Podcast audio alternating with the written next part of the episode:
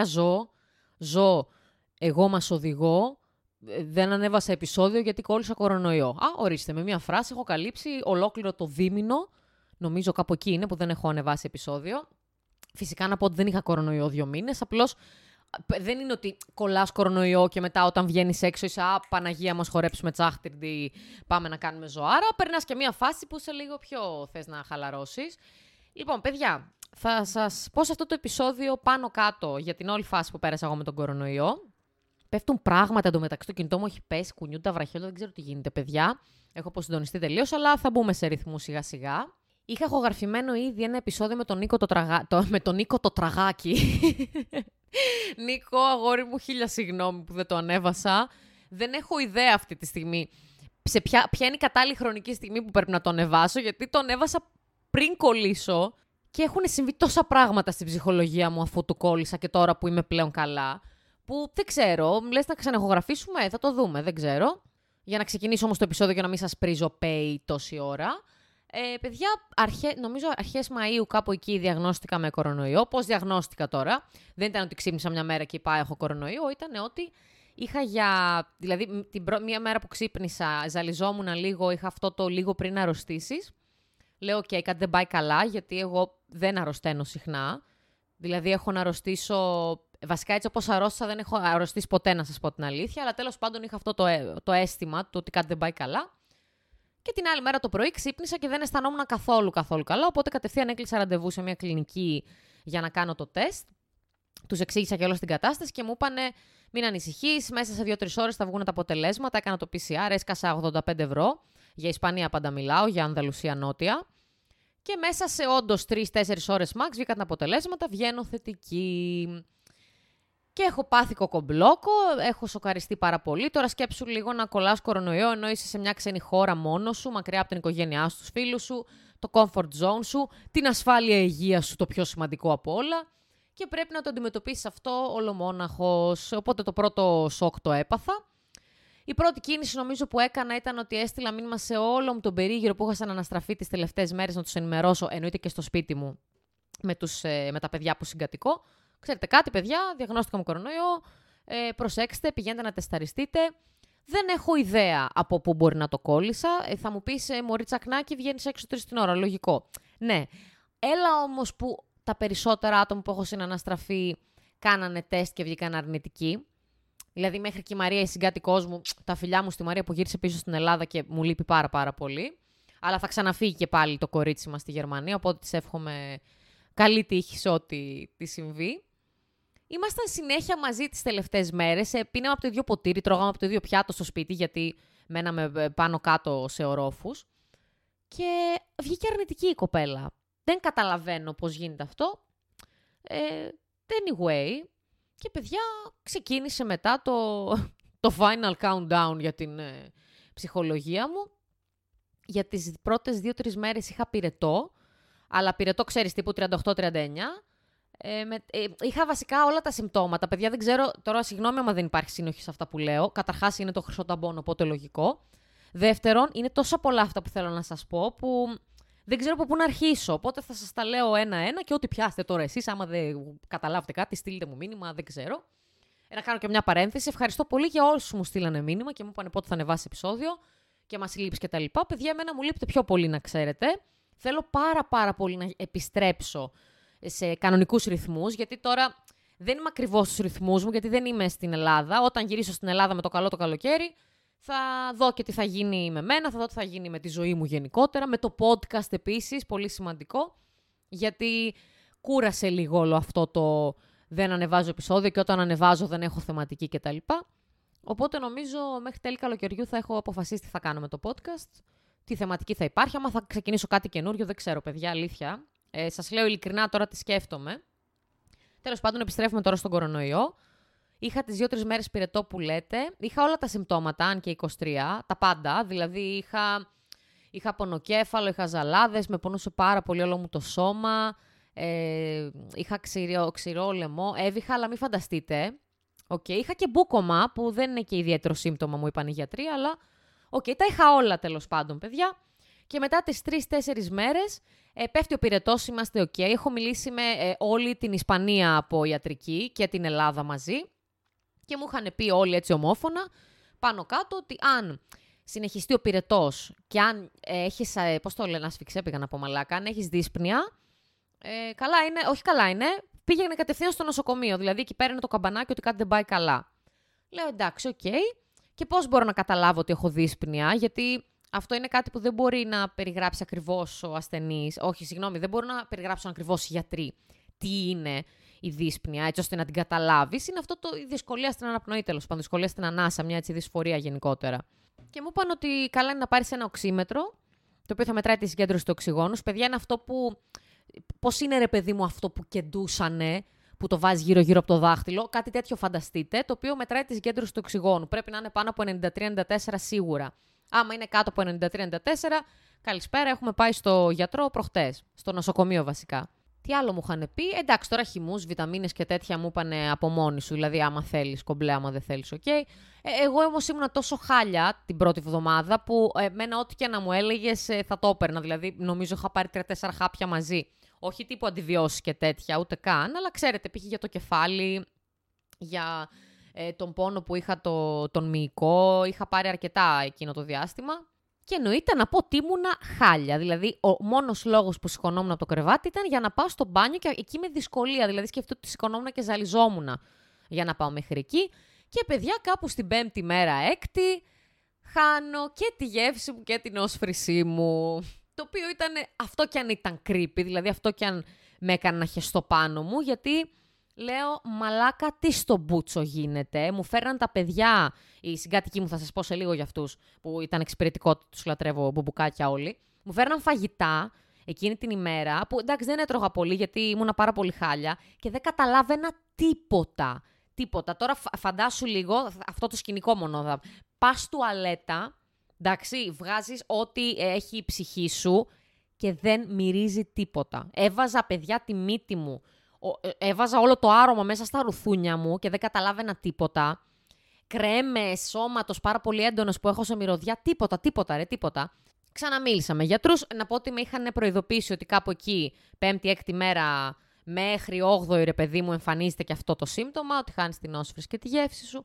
Αλλά μην ανησυχείς, θα έρθει σύντομα. Έλα όμως που τσακνάκι μίλησε με δύο-τρία άτομα που το έπαθαν και πέρασαν δύο εβδομάδες μετά την καραντίνα τη δικιά τους για να επανέλθει ως φρέσκη γεύση και ξαναχέστηκα πάνω μου. Ε, όμως στη δικιά μου την περίπτωση ήμουν τυχερή γιατί ήρθε η όσφρηση, ήρθε πρώτα, περιμένετε να σας πω, ήρθε πρώτα η όσφρηση, ναι, μετά από δύο-τρεις μέρες. Δύο-τρεις μέρες θέλω να πω κάπου στη δέκατη, ενδέκατη μέρα άρχισε σιγά σιγά να έχει κάποια αίσθηση. Δηλαδή καταλάβαινα λίγο τι μύριζα, λίγο τι γευόμουν και νομίζω στη δεύτερη εβδομάδα, δηλαδή αυτές τις 14-15 μέρες που έμεινα μέσα, ήμουνα κομπλέ, κομπλέ. Έμεινε μία κόπωση, να σας πω την αλήθεια, ε, την οποία την ένιωθα μέχρι και την τρίτη εβδομάδα, αλλά φύγανε όλα, δηλαδή μετά ήμουνα πάρα πολύ οκ. Αυτό όμως που πρέπει οπωσδήποτε να αναφέρω και το λέω γιατί ο, καθ, ο κάθε οργανισμός, ρε παιδί μου, είναι διαφορετικός τώρα στον κορονοϊό, αλλά εγώ επειδή είχα όλα τα συμπτώματα, Λέω εντάξει, ok, okay, είναι απλά μια γρίπη. Ο πατέρας μου να πω ότι με έπαιρνε κάθε τρεις ώρες τηλέφωνο, τέσσερις να ρωτήσει πώς είμαι. Λογικό άνθρωπος. Τώρα σκεφτείτε να έχετε το παιδί σας στο εξωτερικό μόνο του και να παθαίνει κορονοϊό ακριβώς την περίοδο που γίνεται της πουτάνας με αυτό τον ιό και ο καθένας λέει τα δικά του, το μακρύ του και το κοντό του. Ε, αυτό που ήθελα να πω, παιδιά, ήταν για τον πονοκέφαλο. Κάποια στιγμή είχα διαβάσει εγώ πριν κολλήσω ότι ένα σύμπτωμα είναι και ο πονοκέφαλος ανάμεσα σε πολλά. Και λέω, ok, okay, ρε παιδί μου, τώρα ακούς πονοκέφαλο, λες καλά, ok, okay, θα, ε, θα πάρω κανένα χάπι π.χ. Παιδιά, ένα βράδυ της πρώτης εβδομάδας, νομίζω ήταν, ήταν λίγο πριν χάσω τη γεύση μου και την όσφρησή μου, με πονούσε τόσο πολύ το κεφάλι μου το βράδυ, που δεν σας κάνω πλάκα, ένιωθα ότι χάνομαι, δεν ένιωθα... Δηλαδή δεν ένιωθα ότι πεθαίνω, γιατί προφανώς δεν το ξέρω αυτό το συνέστημα ακόμα, αλλά ένιωθα ότι χάνομαι. Δηλαδή ένιωθα ότι είχα πούμε ανοιχτά τα μάτια μου, προσπαθούσα να δω ε, Netflix ε, στο κινητό μου και δεν, δεν μπορούσα να πάρω το χέρι μου για να το σταματήσω, να το κλείσω. Δεν μπορούσα να σηκωθώ από το κρεβάτι να φωνάξω βοήθεια. Δεν μπορούσα όμως ούτε και να κοιμηθώ. Δηλαδή ήμουν σε μια κατάσταση... Δεν μπορώ να το περιγράψω. Ήταν η μόνη στιγμή που αλήθεια παιδιά φοβήθηκα. Δηλαδή, εγώ εκείνη την ώρα φοβήθηκα για μένα. Λέω, Όχι, φίλε, τώρα ε, θα πάθω κάτι και δεν θα έρθουν. Δεν, δεν θα καταλάβουν οι συγκατοικοί μου ότι δεν είμαι καλά για να με πάνε στο νοσοκομείο. Εννοείται δεν μπορούσα να μιλήσω, δεν μπορούσα να φωνάξω. Ήμουνα σε, δηλαδή, νομίζω ήταν η χειρότερη μέρα της, μία από τις χειρότερες μέρες της ζωής μου, για να είμαι ειλικρινής, παιδιά. Τώρα σας λέω ότι όλο αυτό το πράγμα το σωματικό, ε, σε σχέση με το ψυχικό μου κόσμο εκείνο το διάστημα, ήταν χάλια. Και η μαλακία είναι ότι αφότου επανήλθα, σωματικά, ψυχολογικά ήμουν ακόμα ανήσυχη. Δηλαδή για την επόμενη, τις επόμενες δύο εβδομάδες περίπου μετά την καραντίνα μου ήμουνα, φοβόμουν πάρα πολύ μήπως το ξαναπάθω, μήπως υποτροπιάσω. Είχα πάει και άλλες φορές, ε, παρένθεση να πω ότι εγώ πήγα σε νοσοκομείο δύο-τρεις φορές από το φόβο μου. Να πω και ότι πήγα και γιατί είχα ταχυπαλμία από το άγχος μου, γιατί κάτι πάλι είχαμε ζητήσει για κορονοϊό και πήγα ξανά στα επίγοντα, αλλά εντάξει, φυσιολογικές ήταν εξετάσεις μου, είπαν οι γιατροί, δεν είναι κάτι, απλώς μάλλον είναι από το άγχος σου, δηλαδή δεν δε βλέπουμε εμείς κάτι. Αυτό τώρα είχε γίνει πάνω κάτω εκείνο το διάστημα, παιδιά. Και απλά η φάση είναι ότι όταν βγήκα, ε, μου πήρε λίγο χρόνο ρε παιδί μου να προσαρμοστώ. Επίσης να πω ότι λόγω του ότι έπαθα κορονοϊό, πάγωσε όλη μου η δουλειά και εδώ στην Ισπανία και, και στην Ελλάδα, παράλληλα που δουλεύω. Οπότε όταν επανήλθα έπρεπε να βγάλω Έπρεπε τέλος πάντων να προλάβω δουλειά που έχασα για δύο εβδομάδες. Οπότε ένας από τους λόγους που δεν έχω γράψει ήταν και αυτός. Και εννοείται, παιδιά, για να μην σας λέω ψέματα, ήθελα απλά να χαλαρώσω. Δηλαδή, ήθελα απλά να πω ότι, OK, τώρα που συνήλθα, ε, έχω την άνεση να βγαίνω έξω, να είμαι λίγο πιο χαλαρή και τέτοια. Πάντα εννοείται με τη μάσκα μου και αυτά. Γιατί όποιος καεί από χυλόφυσα και το γιαούρτι, ειδικά άμα είναι και από τη Λάρισα του Χατζή, πολλά φιλιά στο φοβερό αυτό τυροκομείο. Και κάπως έτσι φτάσαμε στο σήμερα που έχει περάσει, έχει περάσει 1,5 μήνας από τότε που κόλλησα και μου φαίνεται, μου φαίνεται βασικά πολύ μακριά, αλλά θέλω παιδιά να σας πω το εξής ότι δεν καταλαβαίνετε το τι πίπες άκουγα από άτομα που μένουν εδώ πέρα για τον ε, κορονοϊό. Δηλαδή, ε, παιδιά, αλήθεια, στο Θεό σας γνώρισα άνθρωπο, όχι Ισπανό, ο οποίος γύρισε και μου είπε ότι ε, ε, εμείς με την οικογένειά μου πίνουμε χυμό ginger εδώ και ένα χρόνο και δεν έχουμε κολλήσει επειδή πίνουμε χυμό ginger. Κακός που δεν έπινες χυμό, έπρεπε να πιεις χυμό. Άλλος μου έλεγε. Ε, πρέπει να. Δηλαδή, ο καθένας, παιδιά, δεν καταλαβαίνετε τι μου λέγανε. Που εντωμεταξύ, εγώ να πω ότι με το που κόλλησα, το πρώτο πράγμα που έκανα, σας το είπα κιόλας, είναι να ενημερώσω όλο τον κόσμο. Δηλαδή, όποιον συναναστράφηκα και δεν συναναστράφηκα ακόμη, ε, δηλαδή σε ομάδες που ήμασταν με παιδιά, τους έστελνα, γιατί λέω, παιδιά, κοιτάξτε, εγώ συναναστράφηκα με αυτούς. Ωραία, αλλά δεν ξέρω από πού το κόλλησα, οπότε προσέξτε και για εσά γενικότερα. Πάτε να κάνετε ένα τεστ, δεν χάθηκε ο κόσμος. Στο μεταξύ να πω ότι από ψυχική υποστήριξη είχα την καλύτερη. Παιδιά, τώρα σας λέω ότι εγώ το λέω και συγκινούμε τώρα. Ε, συγκατοικώ με 10 άτομα, 11 νομίζω, ή συγκατοικούσα γιατί κάποιοι έχουν φύγει τώρα, έχουν γυρίσει στα σπίτια τους, στις χώρες τους. Και ήταν όλοι τόσο πολύ υποστηρικτικοί, τόσο πολύ μου μαγείρευαν. Μου έστελναν μηνύματα να δουν αν είμαι καλά, μου παίρνανε φάρμακα από το σούπερ μάρκετ πράγματα. Ε, τι να σας πω τώρα, συμπεριφορές και φιλότιμο που δεν το βρίσκεις εύκολα. Δεν το βρίσκεις εύκολα γενικά, όχι μόνο στην Ελλάδα, στην Ισπανία. Δεν το βρίσκεις γενικά στον κόσμο. Τώρα ξέρετε, παιδιά, τι είναι να είσαι στο κρεβάτι, να, δηλαδή να, να λιποψυχείς, να είσαι σε φάση αυτό ήταν πεθαίνω και να έχει έναν άνθρωπο να σου στέλνει μήνυμα Κατερίνα, έφαγες. Έχω μαγειρέψει αυτό, θέλεις να σου φέρω λίγο. Και να σου φέρνει στο φαγάκι έξω από την πόρτα σου. Δηλαδή, αλήθεια, δεν ξέρω τι θα έκανα χωρίς αυτούς τους ανθρώπους. Και δεν ήταν μόνο οι συγκατοικοί μου, ήταν και άλλα άτομα που έχω ακόμα επαφές και τους αγαπώ πολύ. Τι να σας πω, ήταν, ήταν πάρα πάρα πολύ συγκινητικό και μου, ε, αυτό μου φτιάχνει την ψυχολογία εμένα. Γιατί με έκανε να νιώθω ότι δεν είμαι μόνη μου στο εξωτερικό και έχω άτομα που θα με στηρίξουν και θα είναι εκεί για μένα. Και εννοείται να πω, και νομίζω το έχω αναφέρει σίγουρα σε άλλο επεισόδιο, ότι σε κάθε δύσκολη κατάσταση υπάρχουν αυτοί που σε βοηθάνε από εκεί που δεν το περιμένεις και υπάρχουν αυτοί που δεν σε βοηθάνε ενώ εσύ το περίμενες και ήθελες μια υποστήριξη από αυτούς. Εντάξει, ok, okay, σε κάθε δύσκολη κατάσταση, εγώ προσωπικά αυτά, ήταν, αυτά είναι τα συμπεράσματα που βγάζω. Πέφτουν καλώδια. Τι συμβαίνει εδώ πέρα, τέλος πάντων; Αλλά δεν θέλω να αναλύσω πάρα πολύ αυτό, γιατί δεν ενδιαφέρει κανέναν προφανώς τώρα τι υποστήριξα εγώ και με ποιους συναναστράφηκα. Παιδιά, τα δικά μου συμπεράσματα είναι τα εξής. Και τα λέω σε εσάς γιατί εγώ το έπαθα, είμαι παθούσα. Δεν θα πω τις κλασικές μαλακίες. Προσέξτε, φοράστε μάσκα, φορέστε γάντια, φορέστε δεν ξέρω κι εγώ τι. Φορέστε προφυλακτικό πήγα να πω, αλλά αυτό έτσι και πρέπει να το φοράμε. Και, και εγώ δηλαδή που είμαι κοπέλα πρέπει να φοράω προφυλακτικό. Αν ποτέ νιώσετε ότι δεν είστε καλά, πηγαίνετε να κάνετε ένα τεστ πουλάκια μου όμορφα, εντάξει. Και αν κάποιος, κάποιος φίλος γνωστός, δεν ξέρω κι εγώ τι, διαγνωστεί με κορονοϊό, πείτε του σας παρακαλώ να το ανακοινώσει και να μην κολώσει να το πει, γιατί υπάρχει και αυτό το ηλίθιο στερεότυπο ότι «Α, αυτός είναι αρρωστιάρης, αυτός κολλάει, πω Υπάρχουν άτομα που έχουν κορονοϊό και το κρύβουν π.χ. Ή έχουν κορονοϊό και δεν το ξέρουν γιατί δεν έχουν κάνει το τεστ και δεν έχουν π.χ. είναι ασυμπτωματικοί. Εγώ έτυχε π.χ. να έχω συμπτώματα. Υπάρχουν όμως και άτομα που είναι ασυμπτωματικά και δεν κάνουν το τεστ.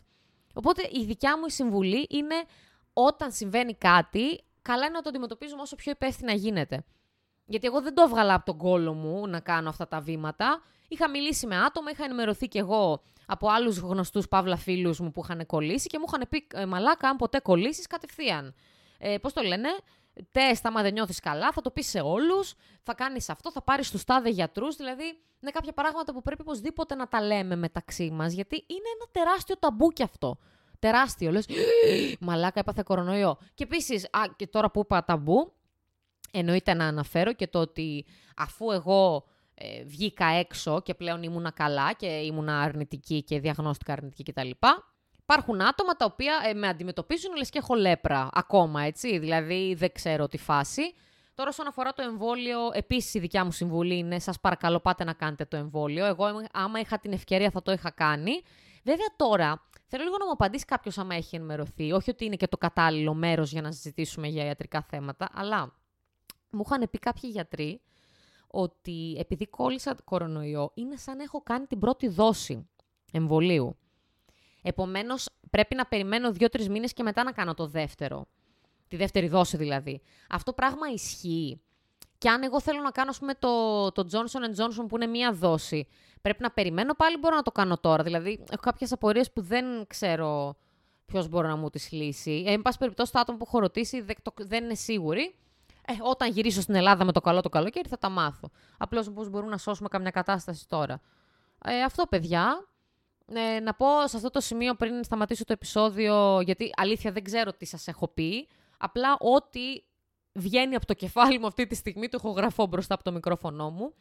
Είμαι πάρα πάρα πολύ χαρούμενη και συγκινημένη γιατί βλέπω ότι κάποιοι φίλοι μου αρχίζουν και ανεβαίνουν σιγά σιγά και έχουν μια πάρα πολύ όμορφη πορεία όσον αφορά τα χόμπι τους και τις ασχολίες τους. Για παράδειγμα, ο φίλος μου, ο Χρήστος Αθανασούλης, ε, επιλέχθηκε το podcast του για το Φεστιβάλ Ντοκιμαντέρ Θεσσαλονίκης και είμαι πάρα πάρα πολύ χαρούμενη.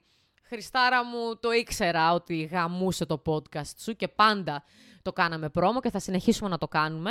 Ένα podcast με πάρα πολύ όμορφο περιεχόμενο. Θα ήθελα κι εγώ κάποια στιγμή να κάνω κάτι αντίστοιχο, όχι στον επιστημονικό τομέα. Τέλος πάντων, να βρω κι εγώ μια θεματική που να ε, ταιριάζει στο δικό μου χαρακτήρα, γιατί πιστεύω ότι του Χρήστου του, του πάει πολύ αυτό που κάνει. Οπότε ένα μπράβο στο Χρήστο γι' αυτό. Ε, και ένα άλλο μπράβο στη φίλη μου την Άννα την Παλάν, που έχει το podcast να δει κανείς ή να μην δει, η οποία έχει το δικό της σκύλο οδηγό πλέον. Ε, συγχαρητήρια Άννα μου, το ήθελε. Ε, δουλεύει σκληρά γι' αυτό. Εν τω μεταξύ να πω ότι η Άννα δουλεύει σκληρά γενικά. Είναι πολύ έτσι μονομάχος στη ζωή. Μίλησα και μαζί της, μου είπε και αυτή δικές της περιπτώσεις από φίλους που κολλήσανε κορονοϊό. Πολύ χειρότερα βέβαια το πέρασαν από ό,τι το πέρασα εγώ. Γι' αυτό σας λέω ότι είναι και, είναι και στον οργανισμό δυστυχώς ή ευτυχώς. Σκεφτείτε ότι ε, εγώ πούμε, με όσα άτομα μίλησα εδώ που το κόλλησαν, δεν ήταν πολλοί, ε, δεν είχαν κανένα σύμπτωμα. Και ήταν στην ίδια ηλικία με μένα. Ενώ εγώ που, ενώ είμαι συνομήλικη, είχα τα πάντα από θέμα συμπτωμάτων. Ok. Okay. Ε, αυτό, παιδιά. Δεν θέλω να πω κάτι άλλο. Θέλω να πω μπράβο στα δύο αυτά παιδιά που τα αγαπώ πολύ, είναι φίλοι μου. Ε, θέλω πάρα πάρα πολύ να τα ξαναπούμε. Θέλω βασικά να, να ξεκινήσει λίγο ένας, μια συγκεκριμένη θεματική σε αυτό το podcast. Έχω δύο-τρία πράγματα στο μυαλό μου το καλοκαίρι που θέλω να κάνω. Να οργανωθώ βασικά, παιδιά, να σας πω την αλήθεια πιο πολύ. Γιατί η δουλειά μου εδώ συνεχίζεται κανονικά, δηλαδή δεν έχω, δεν έχω σταματήσει να προσέχετε τους εαυτούς σας, παιδιά, ε, να κάνετε το εμβόλιο σας παρακαλώ πάρα πολύ. Δεν καταλαβαίνετε πόσο τον ήπια εγώ εκείνες τις μέρες. Δηλαδή μετάνιωσα κάθε ώρα και στιγμή που... Ε, εν τω μεταξύ να πω τι μετάνιωσα, δεν είχαμε τη δυνατότητα να κάνουμε το εμβόλιο. Τέλος πάντων, μετάνιωσα που το σύστημά μας δεν μας επέτρεπε να κάνουμε το εμβόλιο. Δεν ξέρω αν βγάζει νόημα αυτό. Σας φιλώ πολύ να είστε πάρα πάρα πολύ καλά. Τώρα που είναι και λίγο πιο χαλαρά τα μέτρα στην Ελλάδα από ό,τι μαθαίνω, βγείτε έξω λίγο να χαλαρώσετε να παρτάρετε. Στείλτε μου ό,τι, ό,τι, μα ό,τι θέλετε ε, να ζητήσω στο επόμενο επεισόδιο, να πω πράγματα, ό,τι θέλετε στείλτε στο Instagram. Ε, καλή συνέχεια και θα τα πούμε παιδιά. Φιλάκια, bye.